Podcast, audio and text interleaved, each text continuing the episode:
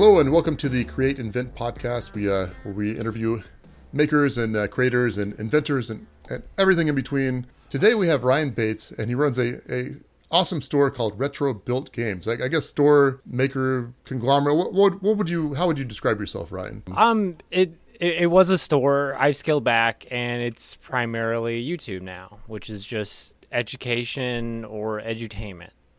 Okay. And is this what you do full time, or do you have like a, a day day job too? I I have a full time day job, but this business started as a full time job, and I ran it full time for about five years. Oh, that, that's that's interesting. So, did you run it part time and then full time and then back to part time, or or is it kind of a? Um, so the long story was I was working full time as an engineer, and in my city, a makerspace opened up, just popped up out of nowhere, and it was Tech Shop, which I feel like you guys might have heard this name. They were kind of a big name brand, running the like a gym kind of vibe membership for fabrication equipment. So they got a grant in our city, and they just showed up, and I mean, I was there like day one. Uh, so I was I was moonlighting there, teaching and doing whatever I could, because they give you a free membership if you teach so many hours. Nice. So after full-time work, I would go there. Uh, and then, you know, I was just like messing around, learning stuff. Started making arcade cabinets. Um, but big ones are always hard.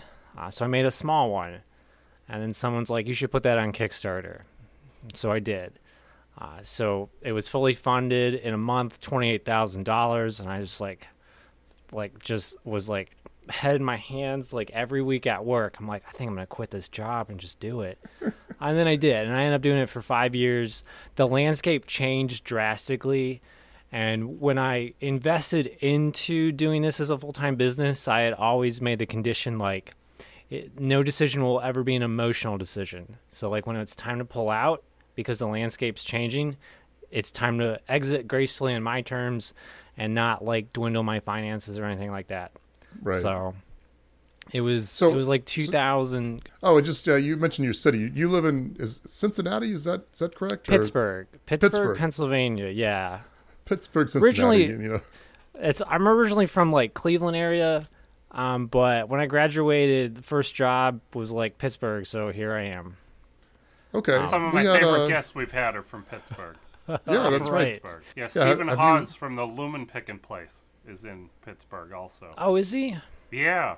Hmm. Okay. There's. Yeah. I, I don't even know. Like, I mean, these people are usually usually keep to themselves, so yeah. it's it's hard to know. Like, oh, you're here. Um, yeah. That's just how it is.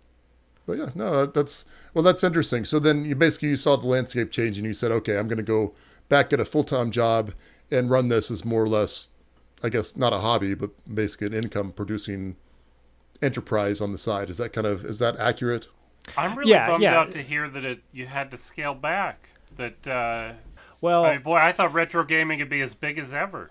So the landscape was changing because the idea was no longer unique and novel. So um it got out enough that other manufacturers, uh, oh. in particular Arcade one up, basically saw that market and went full scale.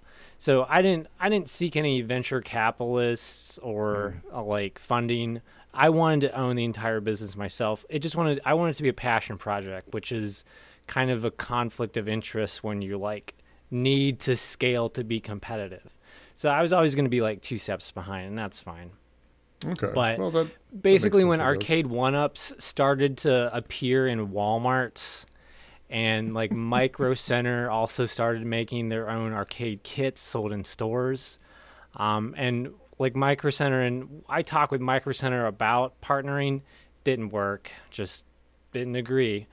Um, and, and basically everyone was doing what I was doing, but cheaper. And then they had all the connections to be in brick and mortar retail. So that was the signs of like, okay, it might get harder. Uh, and then uh, we had... Um, leadership in the U S that decided to put twenty percent imports on everything coming from China. That's that's all my supplies. So costs go up twenty percent across the board. Um, right. So it was a number of these factors that were like, all right, it's, I'm going to start looking for full-time employment again. Uh, didn't right. give it up, just made the graceful scale back. No, that's that's very. Um, I don't, it's it's good good of you to do that, and, and it seems like to me if you, if you go back at a normal job, all of a sudden you got this normal job and you've got this product line that so you're probably financially it's probably a very good thing because you've got that that main job support and something that can kind of continuous income. I I'd have to assume. You you can assume correctly, and I mean any any passion that you turn into full time income, like I gotta make money to eat and pay bills. It changes how you feel about stuff. So exiting out was not a tough decision to basically come back and be nostalgic again about this hobby. Mm-hmm. Yeah, no, I, I get that. I um, it's interesting because I my I guess my quote unquote full time job. I, I I worked as an engineer for somebody else for a long time, or somebody, uh, s- several different companies, and you know now I, I write about technology full time. And it does it does kind of change how you think about it. it you know, it's, it's a number of years ago, I guess it was years ago, a company said they wanted to, you know, hire somebody else to help help me with some stuff I was doing. And I contacted Pat. I was like, oh, you want to you want to do this? He's like, well, I don't know about I don't know about getting paid for it because that would just take the fun out of it. Because he writes, a, he, what, what do you say, half a million pages on your, not pages, oh, words, words on your blog? I think I'm up at about seven or eight hundred thousand words of blog posts now, I think was the math I... That's, that's, that's a lot of what words. Word count told me. Gosh. Yeah, that's a lot of words. But it's a lot of time, too. It's been over, you know, twelve, thirteen years now or something. It's a long time. Yeah. So so what, what now that you have a full-time job, and, and can you tell us what you what you do now? I mean, I engineer, yeah, I assume. My, my, and li- listen, looking looking for the jobs was the hardest part because I was I was happy and content being in a field that I chose to be in. And I mean, this was the most fun I had ever had as an engineer to kind of be in the games industry and like on the sidelines. Um, and I was making stuff because as an engineer, the, the first jobs I had were, you know, you're the lowest on the ranks. So you do the grunt work of like writing technical documents or traveling overseas for like a week at a time to get uh, drawings approved by a manufacturer, and I was like, uh, hmm. I don't. This isn't really what I want to. I want to do more design. Yeah. Uh, so uh, eventually, the job I have now is I'm a manager for a sixteen thousand square foot makerspace at Carnegie Mellon University. So that's nice. A public facing position. Yeah. So I I see oversee all of fabrication, uh, and it's it's basically the most ad- advanced, the highest budget makerspace you can, and only something like academia can actually make makerspaces viable. So I'm just like, wow, I don't know how I got here. Yeah, I mean, it sounds like, okay, you know, you had a good job, very, extremely good job, but then, I mean, it's all, in some ways, it seems like you have an even better job now. I mean, oh, I, yeah. I, so yeah. That's, that's... The, the, the one thing that working as an engineer at the time, just because I was inexperienced, I was out of college, and you you don't get the best jobs then, um, I was always looking for a creative outlet. Because um, sometimes like that itches at you if you can't do something creative. Uh, right. And I didn't find that. But at this job, well, it's it's totally different now. Oh, yeah. Um, but but I'm a full-time educator, essentially. I teach other people the skills that I picked up, like learning with scraps. And I I also teach the future set of engineers. So I still do a lot of engineering, but it's the much more, like, fun um, razzle-dazzle part that you can convince students, like, oh, you can do anything as an engineer. Um, yeah. I'm just kind of squirreled my way into this position. And, and, and, then, and then they graduate and start writing technical documents. Uh, you know, you, hey, this is a reality. And, and this is what we try to say. Like, experience means a lot more than, you know, your grades. But you got to yeah. get the well, grades first. Yeah, that's right. No, I mean, I will say, you know, when I graduated, the, the neat thing was when I when I was going through school, they had me do a – I had me – I did a co-op program where basically they – employed me at a at a company, and I more or less they let me have the run of the machine shop, and they they actually hired me afterwards. And you know, it was neat because even though maybe I wouldn't have thought so before graduating, you know, you, when you work in manufacturing, which which was what that was, you get to really see the design process from start to finish. And I mean, it's it's small small things, but it's all kind of custom machinery for making big time big time stuff. And I thought that was, you know, I, I thought that was cool. Um, you know, sometimes it was stressful too when they don't work, but that's that's another story. Yeah, and that that's something our students experience beforehand. Um, a lot of their courses, they have to think of an idea and then execute it in, you know, a prototyping manner. And a lot of these people, these students, you know, have to sleep in the bed they make, which is like, I didn't think this design through, but my ambition is up here. My skills are here. And it's really humbling to them. Um, it makes them a better engineer to just understand yeah. the idea, the execution, the design have to all be copacetic. And experience is the only life lesson to get out of all that. Yeah. I I had another engineer tell me, you know, more experienced engineer, somebody you very much look up to. He's like, you know, sometimes you just have to know when to step back and punt. And that's, you yeah. know, that's right. You know, you go down a path and you realize it's not working. You know, a lot of the time you just have the, you just, oh, I can just a little bit more. But sometimes, you know, sometimes, sometimes you have you to employ that fishing metaphor. What, what is, what is that? Fish or cut bait. Oh, yeah.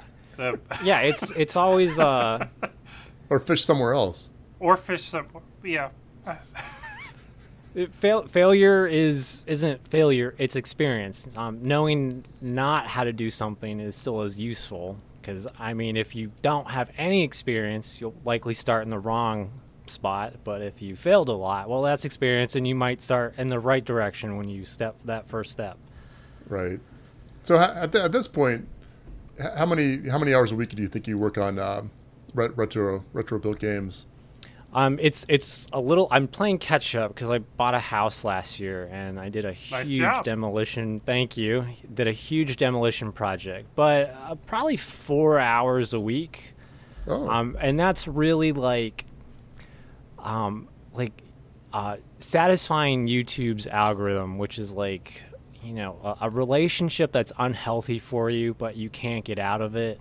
Yep. Um, and, and that's really just trying to keep up with, like, posting a video um, and overanalyzing, like, what makes a video do well. And this is an unhealthy relationship. But, um, right. yeah, any anything I'm doing in the retro gaming world, um, I just make a video. And my main focus now is make it open source. Because, uh, you know, I leaned on a lot of what was open source, like building better on good ideas already. And yeah, I've I've I've had my stab at it. It was fun, and it's time to just put stuff back so someone else can take the next better step that I couldn't. So so you say, you know, most of your time is, is YouTube, et cetera, but I mean, you still do sell a decent amount of kits and, and such at this point, right? Or is that, are you kind of stepping back from that a little bit? Um, right right now it's P C Bs. So oh yeah, yeah, I, I sell a lot of circuit boards, which are half designs or like half ideas spun off from retro gaming. Um, but I I I have a, I wrote a book too, which was an accident. Um, a publisher had like someone say they like I they can't do it. Can you finish this book? And I was like, wow, I'm so naive enough. I'll say yes, not knowing how much work it was. Um, so, so it's really just like um, education, like how to make an arcade cabinet. What's it like to start from step one? Um, that's that's really the main focus of my business. Um, all the old kits, like the little ones, I guess, like this one in this camera shot. Um, I'm planning on just making completely open source. The designs are free. Oh, nice. And just, and you know, just, just do that. But but even with that, even if it's open source, people still buy the stuff. It, at least that's my that's my assumption. Is that because you know not everybody not everybody wants to make their own P C B or or can. Yeah, yeah. Even if I'm, you give them the recipe. There's there's still a huge demand for kits because the kits were the ultimate convenience factor to get exactly what somebody wants, and then um, have that like IKEA effect. Like even if it's yeah. not anything special, that, that it's special to you because you put it together, um, has way more value to the individual, and that's really what was always the feeling people want from retro gaming because you're always romantic right. to these old games, and that experience is kind of like, you know, holding it close to you when you build it. Right. You know, I, we had a guest on, a, or actually, Pat wasn't even here a long time ago, a guy named uh, Pocket eighty-three. I don't, I don't know if you, actually, he's from uh, near Pittsburgh too, which is weird, weirdly enough. But um, he's a huge, huge... His channel's not about retro gaming, but he's a huge retro gaming guy. And he was just... He had a video just basically just saying, this will never be as good as it... I don't know. It was very, very philosophical, but basically like... You'll never capture that feeling again, which is actually sounds kind of depressing. It, it does, but man, when you come to terms to it, I think your approach is always for the best. Um, well, what and, do you what do you mean by that? So, uh, let's do the probably going to be overanalyzed too much in the next year. But when the pandemic happened, retro gaming prices skyrocketed just to silly amounts, and You're you're buying these things, one, because you I guess you have the extra time now because you're not commuting, and some people right. are just stuck at home. So you're buying these things because, okay, I'll pick up this hobby and hopefully relive some of the nostalgia I had back then. Um, but when you're paying these prices, you have to ask yourself, is is this price equivalent to the experience that I'm remembering or that I'm just going to get from owning it? Um, and when you come to terms, like, yeah, it's not about owning it. It was about, you know, sitting on your floor in your living room and playing it. That is an impossible memory to relive. Um, and, you know, the types of love, like romantic love and obsessive love, if you can, if, if you've ever heard of those, sometimes it's best to step back and look at how you feel about those video games and what is the experience you're trying to get. Hmm. Yeah, that's and, a good yeah. I built my arcade cabinet about thirteen years ago, and I love it. It's fantastic. It's fun. But, you know, about eight or nine years after that, an old friend of mine from, we've been friends since the third grade. He flew down here, and we played through Contra from the Nintendo Entertainment System, not the arcade, for, you know, the two-player Contra. That was the most nostalgic thing I have ever done with my arcade cabinet, mm. playing with somebody I used to play a game with thirty-something years ago again. It's fantastic. And I, I'm glad you had that experience. And I'm glad you said it, too, because, yeah, a, a lot of those memories were shared. Um, yes. They were more than the game. They were experienced, like, with everything around you. Um, I mean, anything you do when you're at a young age has a really deep impact on your brain. It's just hard to realize until you have time to, like, reflect it and look at it at scale. Yeah. yeah. But my it, cabinet it does... doesn't have the burn marks from people leaving their cigarettes on them, like the arcades. Yeah, and I mean, I was a kid. Yeah, in your memory, it's usually, like, the polished, cleaner memory. Like, I don't yeah, see that stuff. Like, the smell of an right. arcade, which is, oh, like, fourteen-year-olds and, like, body odor. And, mm. yeah, and, like, Red Bull burps now. So it's... Yeah. Yeah, yeah I had it on my list. I was going to ask you, why do people like retro gaming? But you've... Uh, I feel like we've covered that uh, quite quite nicely. So. Yeah, I think I think we've got deep on it, but I've I've always loved it. I love the games. I love the simplicity. Gaming now, I think, especially how the market is, you know, the biggest it's ever been. It's only getting bigger, and most triple A companies are only looking for franchises that can do a billion dollars, which is an insane amount of money to get out of one project. But um, once, you know, the taste was... When, when you say, when you say triple A company, what do you... I assume that's not anti-aircraft artillery. What is? I, I'm like the biggest publishers, uh, like Rockstar, Activision, Blizzard, oh, um, Ubisoft. Oh, okay. um, these are now, you know, the, Marvels the biggest and com- Disneys of computer. Exactly, of computer the franchises games. That have staying power, that, you know, right. collect a big audience, and then the gaming experience that's, um, it's it's never. Um, too far away from experimental, and it's never too far away from, like, well, this is the same thing we had last year, just like newer and different.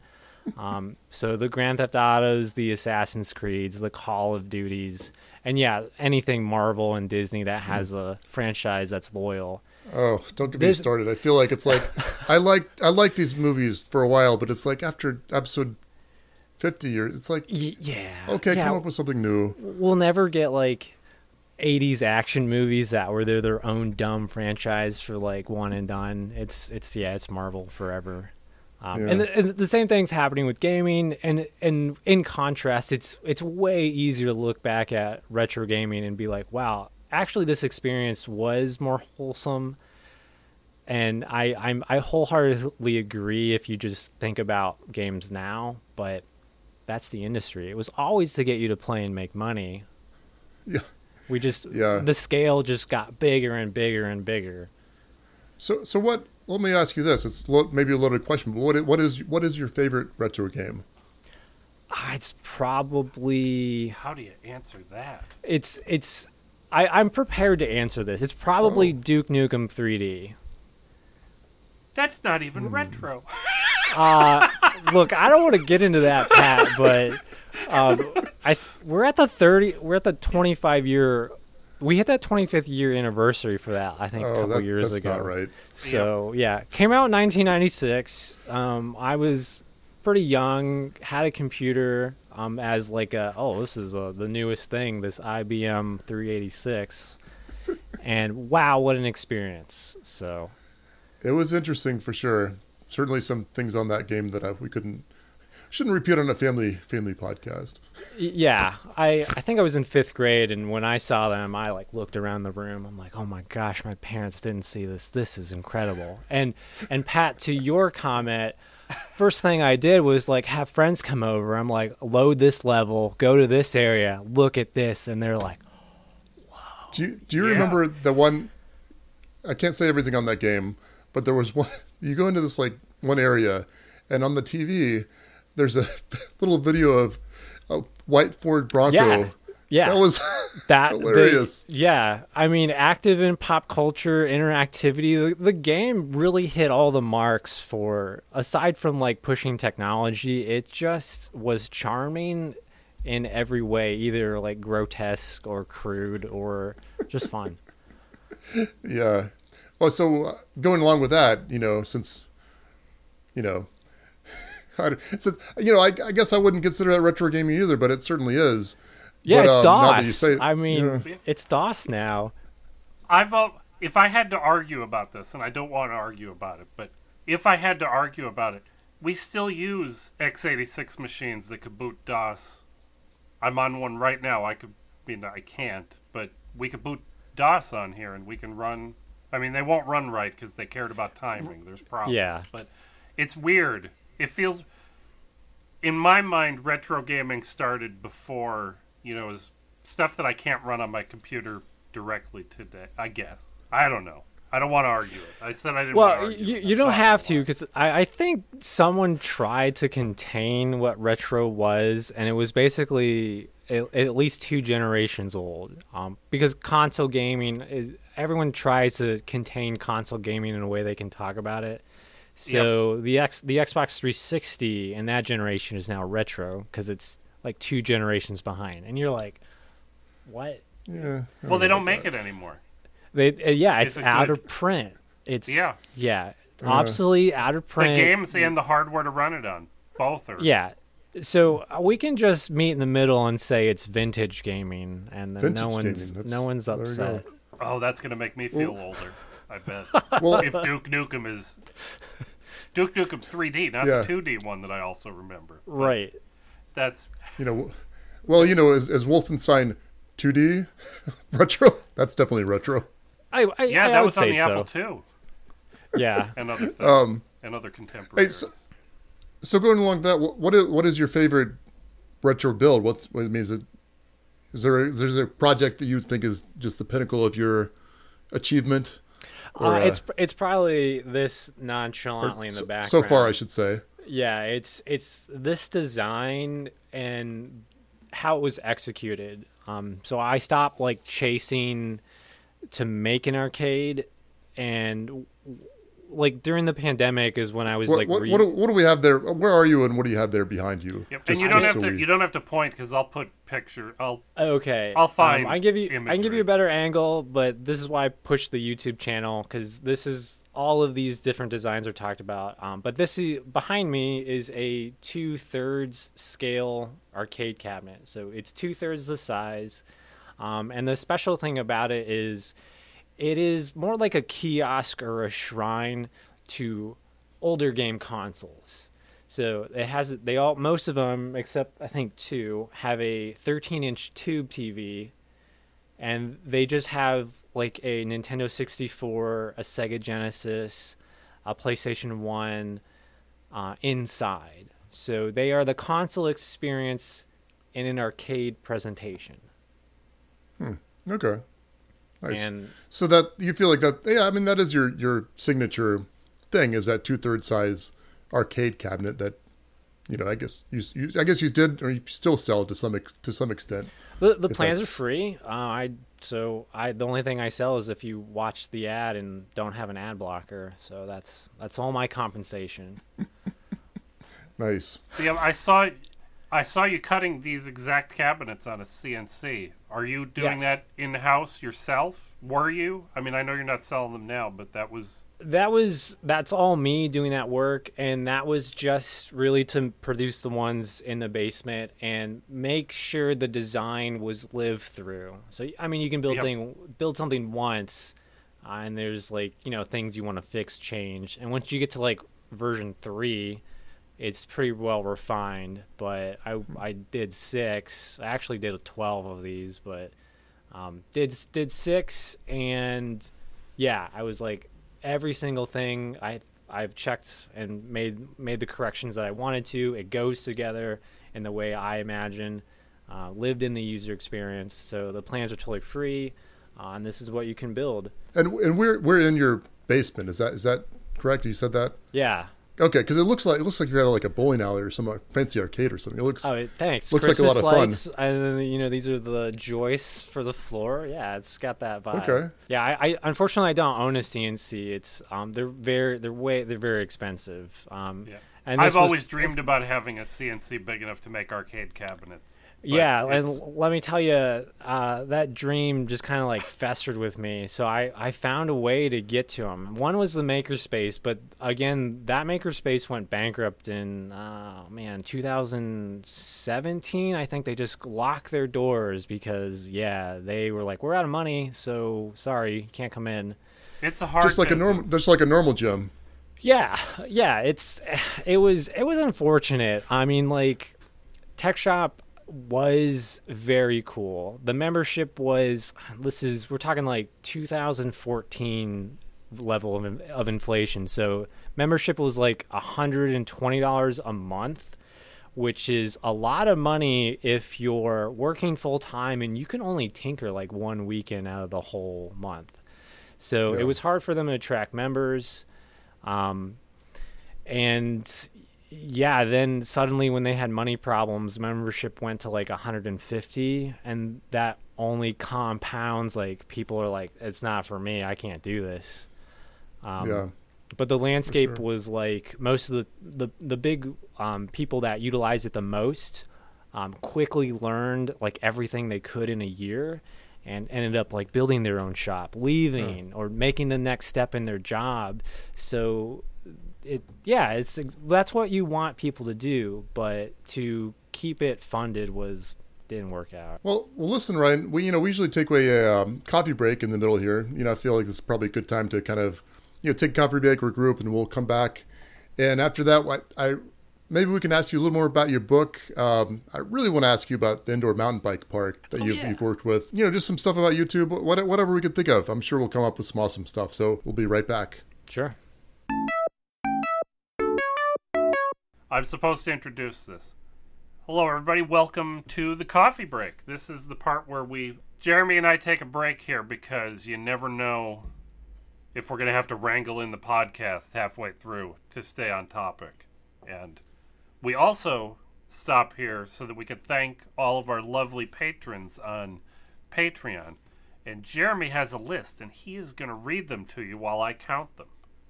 I do, I do. And also, you know, this week, you know, we were actually doing the coffee break after the show, and everything went pretty well. I mean, we, we did wrangle, we did discuss, but I, I felt like things were things were all good. Yeah. So, uh, anyway, uh, let's get our top five or so Patreons. So, first of all, we got Carl.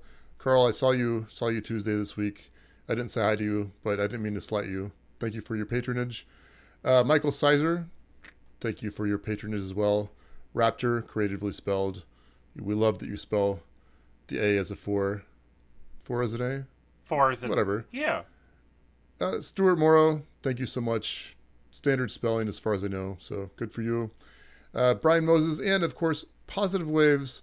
We uh, we appreciate your all of your patronage. It's it's just awesome. So um, makes us so feel much. like we're and, doing a good job. Yeah, and Pat, if somebody did want to go to and support us monetarily, what how would they do that? They would go to patreon dot com slash create invent, all one word. Very and good. You don't even have to go to Patreon and spend money. We would be excited if you just click the little like button in whatever podcast app you are yeah. using, on iTunes, on SoundCloud, or on YouTube. Leave a comment, all that stuff. Even if you just leave a comment that says, I saw the coffee break, I'm excited to leave a comment because Pat will be excited to read it. That would be nice. Fine. You know, speaking of that, I was lis- listening to our podcast. I generally do that on an app called Pod- Podcast Addict, you know, for wh- whatever that's worth. And I I saw there was like a thumbs up thing, thing that I hadn't done in our own podcast, and I hadn't even thought about it. So did you go back and do know, all fifty-two episodes? Well, I should. I don't know that I will, but the last one got a thumbs up for me at least. So I think this one will too. So good. Jeremy anyway, likes this episode uh, already. And he really I do. does. I like it already. We got to the end, and he had a good time. I could tell. All right, we'll get you back to your uh, same bat, same create yeah. channel. Or same Skeletor will do it. I think Skeletor does the same thing. Until next time. Until next time, He-Man, or yeah, I don't know what he There's says. There's fantastic memes of that. They're terrific. Look, if you like memes, look the Skeletor one.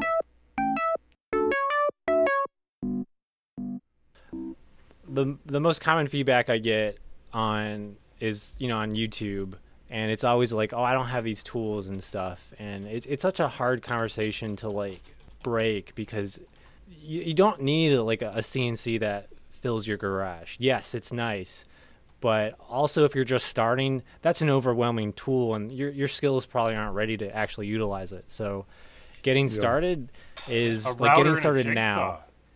Exactly, a, a yeah. jigsaw, um, and a router with the flush cut or flush trim. That's it. Um, yeah. Well, yeah. I was thinking for the T-molding. That was the. Well, well, yeah. If you rough cut with a jigsaw, then the flush trim will make a perfect duplicate. Yep. Yep. um, but yeah, you'll you'll need that T-molding, because otherwise it looks weird.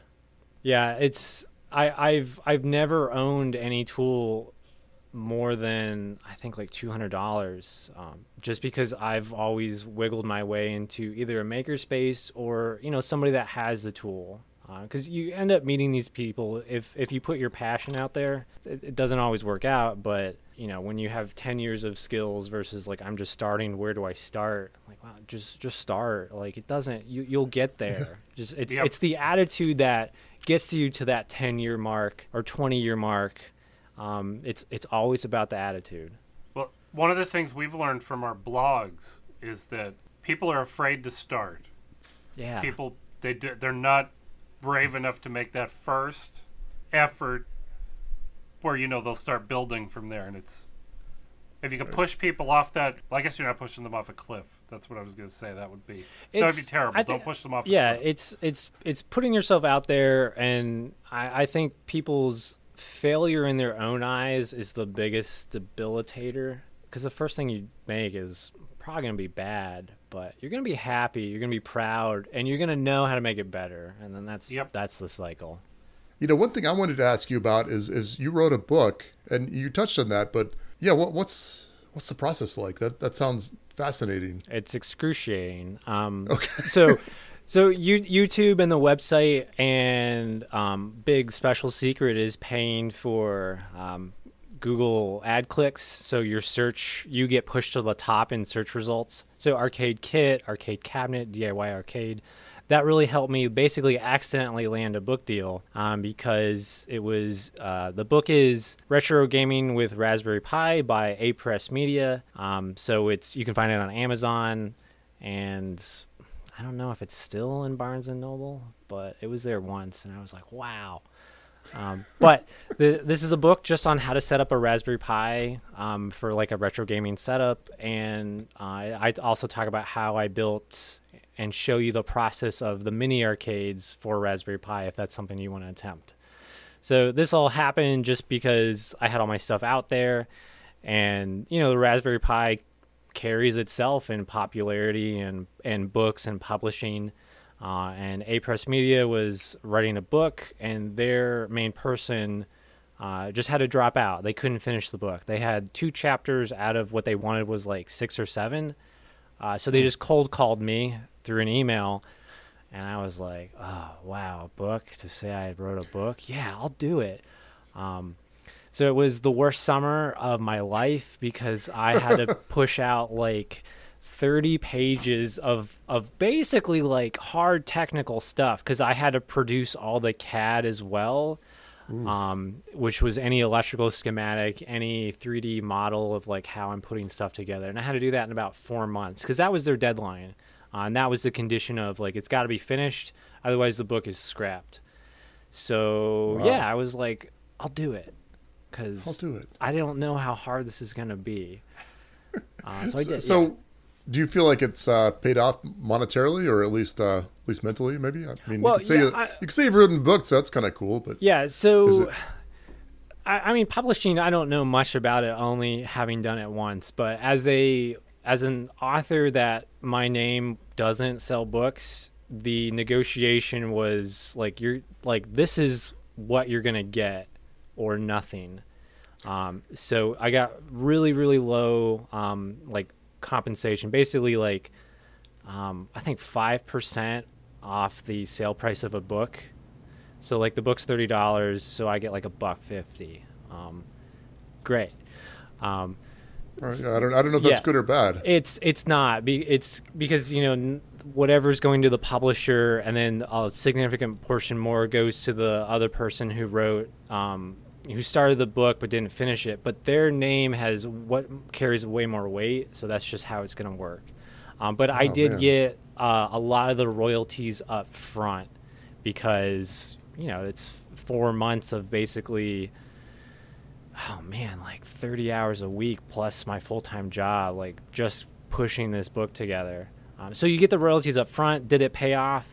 Um, not, it, it, it wasn't for the money. It was to say, I wrote this book, so I guess I know what I'm talking about. If if it ever came up like that, like I needed that to prove it. It, it was just an opportunity to do something, and I want to do it. I, I wrote the book on retro gaming. Exactly. You literally have. Which which has never come up organically, but I like to have it in my head just to be like, ah, if, you think you know? Oh, I wrote a book. Um, but you know, it, yeah. But I, I know. Exactly. I'm on the cover here yeah. of this book. Well, that, I'm, that's, I'm on the cover uh, of the book, Jeremy. Except Are it's you? not me. There's a there's a guy who writes U F O conspiracy books in print right. on bookshelves with my name. We just oh. have the well, same name. Well, that, I mean, that's kinda, that seems like a conspiracy to me. I still don't have them on my bookshelf, and I feel like I should. yeah, you, Nobody you prob- would know. Probably should. Yeah, I mean... Uh, It's it's weird. It, it was so much work. I, I wasn't super, like, after it's published, they, like, send you, like, ten copies for yourself or you and family. And I'm like, I don't I don't care. I had so much work. It was so grueling. But mm. it's cool. I have it. So would you do it again? I guess probably not. Or maybe. On the same topic, n- no. Because it was it was such technical stuff. Um, if it was more like thoughts and feelings, yeah, sure. But technical writing, um, pretty hard to produce, so no. Okay. So we might see a deep thoughts with Ryan Bates. Book, yeah. You know, yeah. Out. Okay. Like like our discussion early on, like vintage gaming. Um, that would yeah. that'd be interesting. I mean, that'd be more like a like a pamphlet, though, I guess. Not, well, that, not that you not you not that you propose this book. There are decades of retro gaming, vintage gaming to talk about, Jeremy. Oh decades. yeah, and I yeah, mean, there's no end. Mag- the magazines that come out that are new retro, um, those are cool. I like those. I saw a magazine. It was like World War Two magazine. I'm like, there is nothing new that happens in World War Two at this point. Right. But I guess, you know, I guess people are into it. I mean, I don't know. Yeah, I mean... It. That's that's the wrong... That seems like a bad thing to be into. Well... I, I understand it. It's history and such. Yeah. I mean, I... The, the the best way was someone said, you can be romantic about it. And I think that just captures, like, sometimes it's hard to explain when you're just into somebody, and you can be romantic about stuff. So yeah, that's a, that's that's a good way to put it. I, I, I can't explain it, so I just go with that, and I'm like, I'll put that thought behind me and just move on. Good enough. Pat, unless, unless you had any questions. I, I Well, I have que- I want to know if you can write a book about indoor mountain bike tracks. Uh, I would be the wrong person, um, but I guess we should segue on to the indoor bike park. Um, I I, I've I want to ride few... half a Segway in your indoor bike park. So it's which it's only makes no sense. It's only, and I've you know I'm many people have asked. It's only mountain yeah, bikes. So, so what what is what is this first of all? What are, what are we what are we even talking about? Because I okay, let's back I kind of know, but so there is you know better a, than I do. I don't remember the square footage. It's like two city blocks though of old warehouses. So Pittsburgh has a lot of abandoned warehouses from steel mills that just went under. Um, you know after. Um, after like the late eighties, that was the end of it all, but it was even before that. So anyway, we have a lot of empty buildings that the city is like, please do something with this. Um, the indoor bike park is, I think, about six years old. It's called the Wheel Mill. It's a magical place. Um, take an entire um, industrial warehouse, gut it, and put plywood jumps, ramps, Uh, in it, but all built by experienced um, B M X and mountain bikers. So these jumps flow, the angles and adjusted velocities of like the starting heights are all done with experience and actual like this is this makes sense. You can learn good skills off this. You won't die, uh, and that's this bike park. So it's it's that mainly sounds... like B M X. Um, but it has mountain bike trails. It has beginner trails. Uh, I can give you the layout of they have like a three-foot jump beginner section where you're learning. They have a pump track, which is like lots of rolling hills uh, that you don't pedal. You just kind of push the bike into the the downhill of it, and you go faster. That's what a pump track is. There's a like technical mountain bike, which is like lots of logs and weird seesaws for a mountain bike and like slow technical balance. Uh, there's a, a mini ramp, which is essentially a half pipe, uh, but just like a foot shorter from being um, seven feet. It's six feet half pipe. And then a, a large room with jumps between like six foot to ten foot uh, in height. Uh, and that's this bike park. Sounds awesome. I, I won't be doing the ten-foot jump anytime. What's have you done the ten-foot jump? Or is yeah, that, is that your thing? Yeah. Um. This. So I started, um, I think six years ago.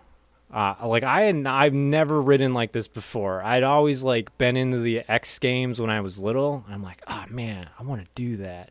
And then I moved to one side of the city, and I was at the time I was thirty years old. So now I've put my age out there.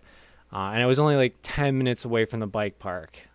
And I just was like, okay, I'll just go once because there's no excuses now. And well, then once turned into like four months of renting a bike just to like, can I get any better? Can I get the wheels off the ground? Um, and that was, uh, that worked okay. And so I, I did most of my practice on the pump track, which is really about speed. And they, they had no instruments to, like, measure your time. They had told me, like, when they do competitions or contests, they have a guy with a stopwatch. And, you know, there's some error in there when it comes down to the, you know, fractions of a second. Exactly. So I offered, like, hey, I can make you an automatic lap timer to help you out. Because, like, I like this place. And sometimes, you know, when you like something, helping it grow benefits everybody. Um, so I was compensated f- with free membership. And they basically knew, like, ah, if, if that guy gets better, he'll always stick around. And th- they won that one. So I've I've been a paying member for, like, five years now. It wasn't a full – it wasn't a lifetime free membership. It no, was like it, a- was, it was – Uh, I think it was six months because um, basically that was the cost of parts to build it. equivalent equated to like six months of um, membership at the time.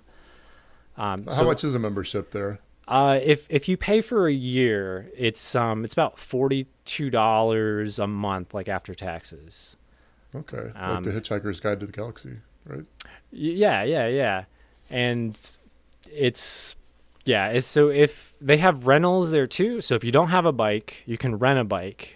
Um, and that's actually how, like, I discovered, like, oh, this is what a good bike is. It's not from Walmart. It's so. so did you ride uh, B M X or do you have mountain? mountain I, I bike? rode I rode B M X for like three years there, um, and then I my skills kind of well the plateaus of skills kind of go all over the place. Um, but I I had a I invited a couple friends who were like mountain bikers or road bikers. So they picked a what's called a dirt jumper, which is twenty-six inch tires, and the frame cuts down real hard right to the back tire, hmm. which means like the seat, it basically is sitting on the tire. You have a lot of leg room.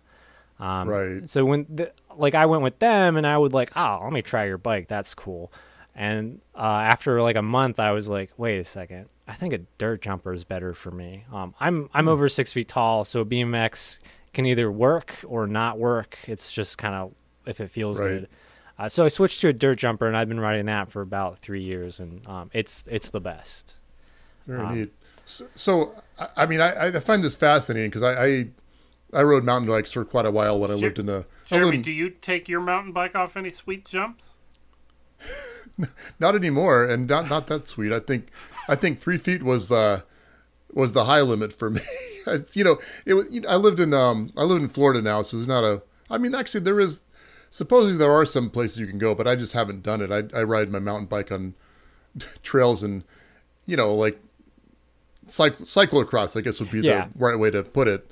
Um, but man, I would love to try something like that. Uh, at the same time, I'm thinking like, man, maybe I'm like, old enough I shouldn't do that. See, okay, so yeah, that's that's what that's the attitude thing. So the way the park is built, everything can be rolled over. You don't have the tires never have to leave there. You can just treat it like a really big hump or hill. Um right. and it's and it's and it's hitting that hill not maybe a dozen times, but maybe like a couple hundred times is where your confidence and your like bike skills start to like track in the same direction. And then you like, oh, pop that tire off like maybe a centimeter, and you do that for a month, and you're like, oh, two centimeters, and then, and then you're flying. Uh, but I, I will say, like, I started when I was thirty and didn't have any of these like base skills. Right. I still and always ride with a constant fear of getting hurt.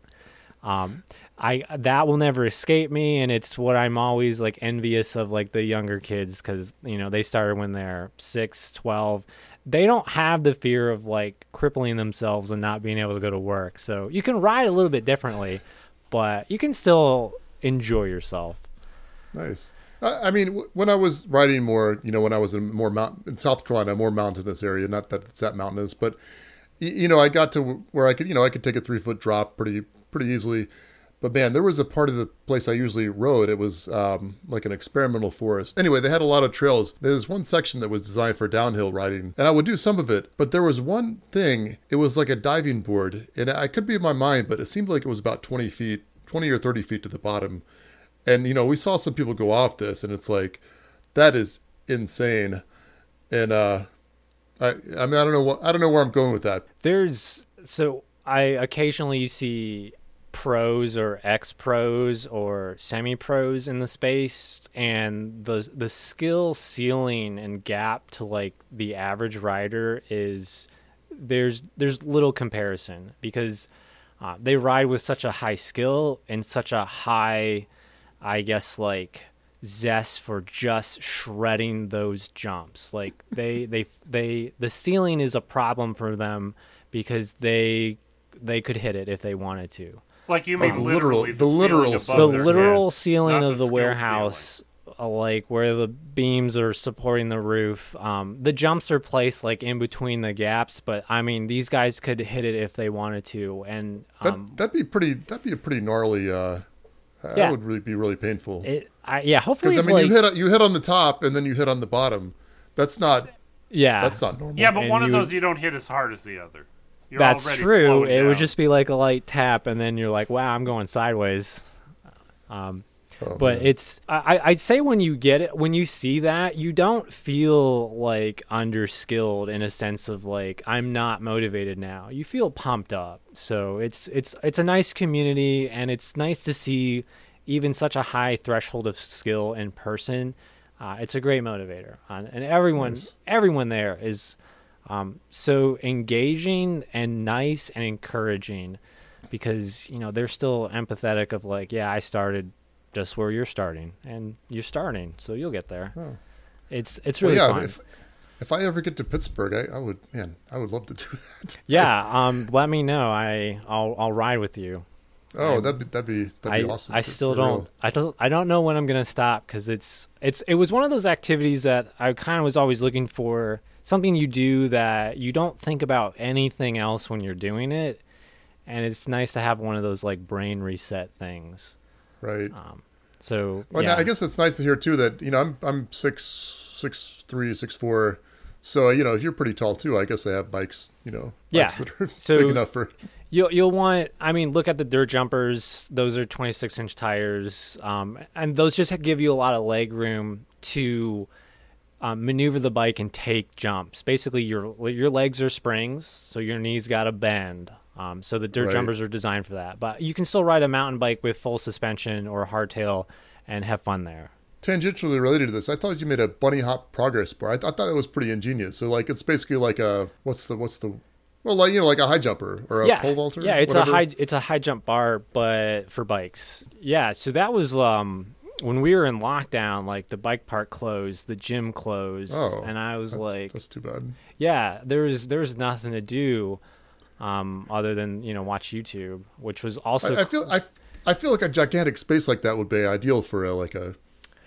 Yeah, pandemic, but, but maybe not exactly. But I mean, when the when all the rules came down from our governor, um, that was essentially like it was classified as an amusement space. Um, so it was not on the list of able to be open.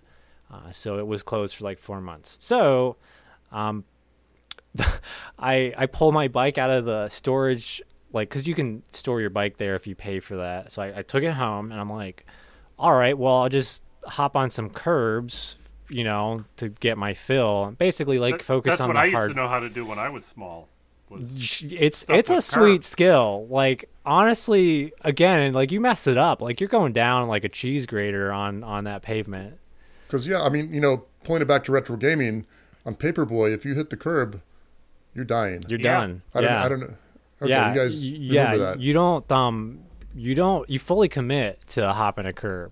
So that these were. This is all I was doing, like, downtime and work when I wanted to just, you know, uncheck from being in front of a computer.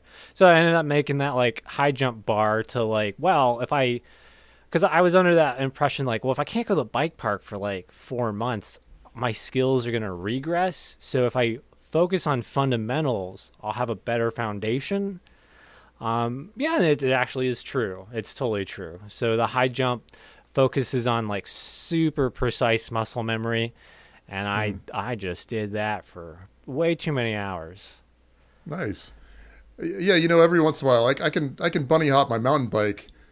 You know, I could do it pretty well with clips and full suspension, but now I don't use either, either one, and it's like now it's like, you know, like like three inches or something. It's hey, not... that's yeah. I mean, I think I average like six inches, and that's that's all it is. Because I mean. Um, when I was hitting plateaus of like in the bike park, like I couldn't just get over the big jumps. Um, it, it was things, it was, uh, coming to terms with like, you got to practice more than once a week. Cause that's all I was doing. I'd go like every weekend. Um, so I would go three times a week, and I would just drill the thing I was stuck on. And it was only until, um, doing it three to four times a week where you break through that plateau. So don't be upset right. if like you're only doing a little bunny hop. It's just because you're not committed to going past that plateau. I feel like we're going way too deep into this for, for this particular podcast, I, but I, I, this is an, this is a huge interest of mine. I, I don't know. I, I, I love riding bicycles, and they're mechanical. So that's, yeah, that's close enough, right? It's yeah. And we're, Bicycle maintenance is important, everybody. So if you do do this kind of um, torment to your bike, especially when you're learning. You're going to like case every jump, and you're going to put shockwaves through that bike that make things come loose that you didn't know could come loose. So please, if you don't know bicycle maintenance, um, get your bike inspected like every couple of months at a bike shop, um, or just like talk to somebody who knows, um, and touch your bike, feel your bike. Cause if those spokes start to get squished, you're going to mess yourself up. Uh, and that's a, it, that I learned that the hard way. It's pretty reasonably priced to get your bike work done at a bike shop too. When when my wife got an electric bike, we were having her shifter wasn't working quite right, and I didn't really understand how to adjust it. I tried and I didn't do a good job, and it was not expensive to get that. Shifters are tough. Shifters are tough to get right, but you know how I, I fixed that. Did you take it to the I bike shop? Every, no, I I got a new took bike. My shift took my shifters off and turned it into a single speed. Yeah, all so right. I got got rid of the shifters altogether, which you can do in Florida because it's all like flat. Yeah. Here, so, yeah, you know. Jeremy, it's Pittsburgh. Flat here, but our bike path has two or th- like there's about fifteen miles of bike path right behind my house, like paved. You, you could drive a car on it, but well, you're not allowed to. But it's wide enough to drive good. a car on. Right. It. And there are some actual hills on there that they've paved into it. And it's it's tough to get up them if you're... It's like, why do you ride a bike? Why why why do you even ride a bike? You ride it for exercise. So, you know, if single speed is getting you that what you need there, yeah. you know what I'm you, saying. You it's like, what's your motive? Yeah, you ride it for you. That's that's all you have to answer to. But, yeah, when you when you get into brands and like, oh, I got these new bars. Look at these grips, these pedals. Yeah, um, that's, that's all aesthetic stuff. Cool. I'm glad you are into that. Um, but... I, I just wrote it for fun, and yeah. th- that if, it helps. If it's single speed, is it literally single speed, or did you just pick one of the pick one of the existing sprockets to put the chain on? You're so like, I pulled yeah. I pulled the shifters out. And like you picked third gear and said, "That's my gear now." Well, yeah, yeah. Well, pr- pretty much. Like I don't know. The, you know that bike? It's like the uh, the bike of Theseus. You know, it's like everything's been replaced on it, and it's it's now it's still the bike I had ten years ago, but it's. It's like a different bike at this point. Wait, I, I, Jeremy, I have a question for you. How many bikes do you own? Uh, one, one fewer than I'd like, right? Isn't that the right answer? no, uh, no, I, I, I, I have, uh, I have two bikes. One is the one I pretty much ride around, and the other one I, um, it's you know, it's a full suspension, like a more of a mountain bike, you know, heavy, heavy hitter. But I actually, it's actually the smaller of my two bikes. So during the pandemic, since you couldn't get a bike, I actually set it up so my wife could ride it. But yes, I have two. What about yourself? Two. Too. And my follow-up is I thought either Pat or Jeremy, if you if you own a bike, do you store it indoors, like in a climate controlled space? I, I store it in my garage, which is not not climate controlled, but okay, I, I was indoors. Curious. What about yourself? I, I do. I love my bike. I just I I could never put it in like the shed and make it feel like that. So I break it in the house and I get yelled at all the time. But okay. Yeah. Well, that's, uh... our garage doesn't get that too cold, that cold or that wet. All right, well, I have my, seen a my... tool rust out though. There was a drill that got rusted, you know, on the, the gears on the inside. Yeah, that's what I'm worried about. I just couldn't treat my bike like that. I keep I'm my like, wheel oh. in the house though. It's in the living room of all places. But I, I'll also tell, like, my shed is a like one of those erect it yourself Rubbermaid plastic. Mm, yeah. Like it's so I just like I can't do this. My friend yeah, Joe it's... built a shed in his backyard. He called it a shed, but it had it had a toilet, plumbing, electricity, air conditioning. But he said yeah. it was a shed. I well, lots of sheds have toilets in them. It just depends if they're if it was. Oh, plumbed. This one's plumbed. Yeah, this one's okay. plumbed. That's uh, so. modest guy or just way too skilled. Yeah, I don't know. It just yeah. that's the word to use, I guess. I don't. I don't yeah. know. The building behind the house that's is the a shed. shed. Yeah. yeah. Well, uh, listen, Ryan, we, we, man, it's been fun talking to you. What, is there anything else uh, you'd like to, anything else you'd like to cover that we haven't uh, haven't talked about today? I um, mean, I I don't think so. This is everything. I mean, just if, if you're interested in what I do, uh, please check out my YouTube channel. It's just YouTube slash um, Retro Built Games, or you can just find me like Ryan Bates Arcade on YouTube, and eventually you'll sort it out. Okay, awesome. Yeah, and, uh, and we'll have a link in the description wherever they yeah. will allow oh, yeah, us yeah, please. To, to do that. Yeah. And Pat, where, where can we find you? Oh, like, you can find that, me uh... at my website, Jeremy, or in my office here. I'm here most okay, days, nice. every day. But my website, it's pats head dot com. We'll put that in the description. And it's got links right. to all the other weird places you can find me. I'm around. If you Google my name, you're going to find U F Os, or there's a comedian now with my name oh. who's getting famous. So like the hardest yeah. career is a comedian's, right? I believe. I mean, you. I would think I would think neurosurgeon, but I suppose. Well, I don't know. Yeah, I mean, that that's a whole other debate. Oh, yeah, I could be a neurosurgeon, Jeremy. It's not hard. It's just yeah, I wouldn't do well. Could you take you know, the many, criticism? Not many of my patients would survive. Well, yeah, your patients aren't going to be criticizing you afterwards. No, so, never. You know. I've never yeah. had a complaint from any of my patients. Never had a complaint. And yeah, you can find me uh, various. Just look up Jeremy Cook, or I'm on this podcast, and you should be able to find me. Thanks so much, Ryan. It was a pleasure talking to you. Pat, it really was. Always a pleasure. Yeah, thank you both. Um, thanks for having me. It, it was fun to chat. See you later. See you. Bye, guys. Yeah. I'm going to find all the right buttons to hit. Oh, he's gone. Oh, oh he just... Uh, oh. Pew! That's fine. Yeah, his stuff was... He was at ninety-nine percent. He'll be at one hundred or close enough. Yeah, everything went engineering instead of arcades. So I was... It's fine, but it wasn't... Oh. Uh, I wasn't. I wasn't as prepared. I think you did a fantastic job, Jeremy.